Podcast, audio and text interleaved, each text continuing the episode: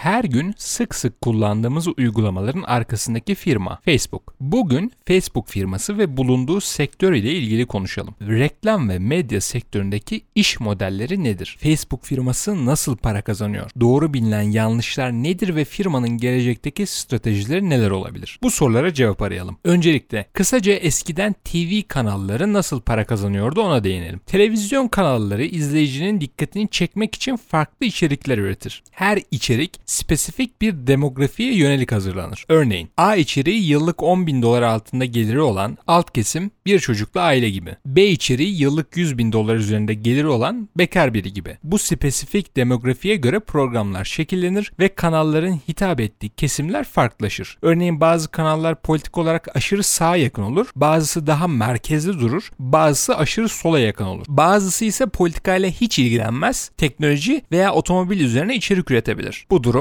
tamamen o üreticinin hedeflediği konum ve demografiye göre değişiklik gösterecektir. Diyelim ki yıl 2005 ve ben yatak satmak istiyorum. Bunun için bir reklam vermek istiyorum. Yapacağım aksiyonlar şunlar olabilirdi. Gider farklı kanallar ile görüşürüm. Demografik bilgileri alırım. Ne kadar kişiye ulaşabileceğime, reklamları hangi fiyata satın alabileceğime bakarım. Yani temelde 3 farklı şey incelerim. Ölçeği, maliyeti, müşterinin üreteceği değeri. Bu değerlendirmeler sonucunda bana en mantıklı gelen iki farklı kanalda reklam veririm. Ve satışlarım ne kadar artıyor takip ederim. Şimdi buradaki problem şu. Hangi televizyon kanalında gösterilen reklamın daha etkili olduğunu bilmiyorum. Ne zaman gösterildiğinde, hangi tip insanların dikkatini çektiğini bilmiyorum. Yani 100 milyon dolar harcadıysam hangi 50 milyon doların boşa gittiği veya daha az etki sağladığı hakkında hiçbir fikrim yok. Bundan dolayı bu verilen reklam tipi çok takip edilebilir veya analiz edilebilir türde değil. İşte bu noktada Facebook ve Google sektörü tamamen değiştirmeye geliyor. Ben Facebook uygulamalarından herhangi bir tanesine girdiğimde Facebook spesifik olarak benim alışkanlıklarımı takip ediyor. Uygulama içerisinde günde ne kadar vakit harcıyorum? Hangi saatler aralığında giriyorum? Konum özelliğinden nerelere gidiyorum? Hangi arkadaşlarımla buluşuyorum? Yani hangi cep telefonları benim cep telefonuma yaklaşıyor ve ne kadar birlikte duruyor? Uygulama içerisinde hangi hikayelere ve gönderilere bakıyorum? Hangisinde kaç saniye bekledim? Beğendim mi? Yorum yaptım mı?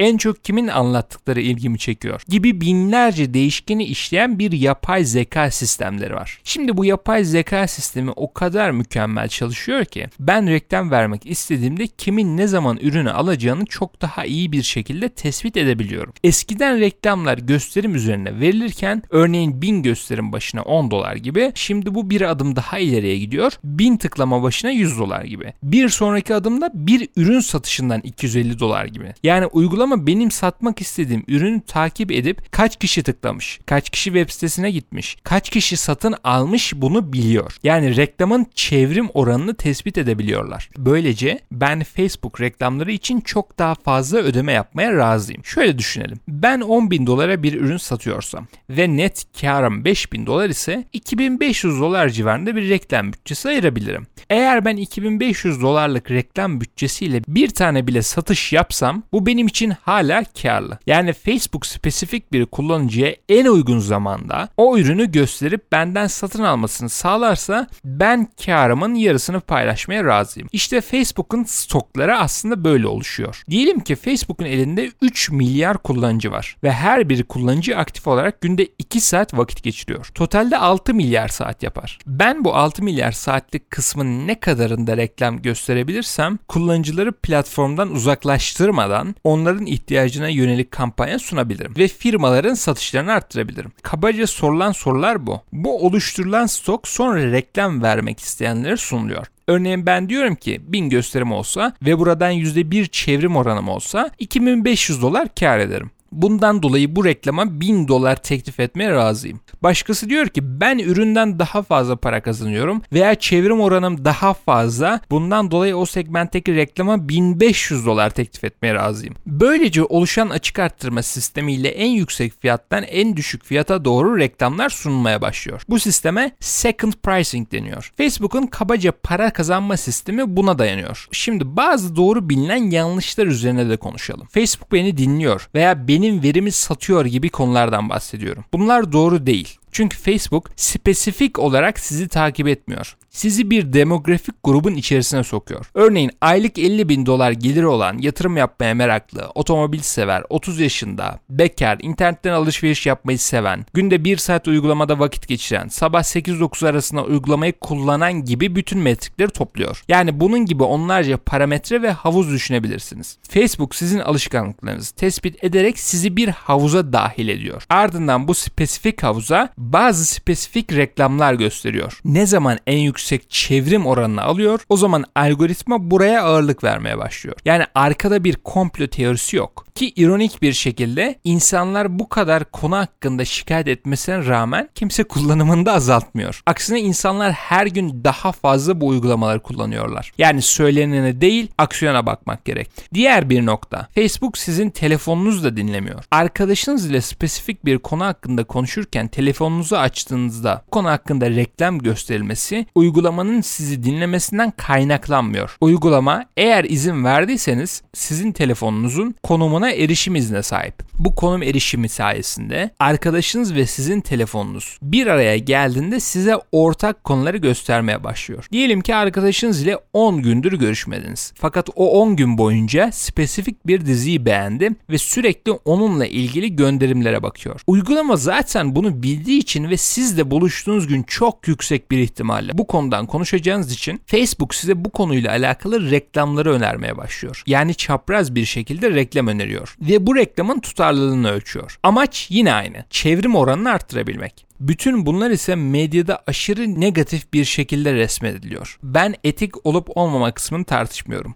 Fakat herkes kendi özgürlüğüne sahipse uygulamayı silip silmemesi de onun elinde. Uygulamayı her gün kullanırken şikayet etmek aşırı saçma. Bence burada firma açısından en önemli nokta Facebook'un medyada yer alan karalama kampanyalarını ve negatif algıyı kırması. Eğer firma bu güven ilişkisini arttırabilirse çok daha fazla segment oluşturabilir çünkü. Şimdi bu oluşturabileceği segmentlere ve Facebook firmasının geleceğinden konuşalım. Siz hangi ölçekte bir firma olursanız olun en iyi reklamları verebileceğiniz iki bariz firma var. Facebook ve Google. Şu anda ortalama 10 milyon küçük işletme Facebook firmasında reklam veriyor ve ortalama bütçe 11 bin dolar civarında. Bu müşteri sayısı her sene %15 civarında büyüyor ve harcama rakamları da artıyor. Yani Amerika segmenti ne kadar satüre olmuş gibi gözükse de durum böyle değil. Neredeyse 3 milyar kullanıcıya sahip bir ağdan bahsediyoruz. Bu firma sizce başka segmentler oluşturamaz mı? Örneğin Facebook'u bir e-ticaret mağazasına dönüşmekten alıkoyan nedir? Veya Facebook bir dijital cüzdan uygulaması haline gelemez mi? Bence bunların hepsi mümkün. Facebook'a reklam veren firmalar zaten mağazalarını açmaya başladılar bile. Unutmayalım ki aynı platform üzerinde gördüğünüz ürünü daha az sürtünmesiz bir şekilde daha hızlı sürede satın alırsınız. Böylece size gösterilen reklamların çevrim oranı artar. Yani hem reklam segmenti büyür hem de Facebook satılan her ürün üzerinden yüzdesel bir pay alabilir. Bununla kısıtlı kalır mı? Hayır. Sonuçta bütün çevrenizin kullandığı bir uygulama var.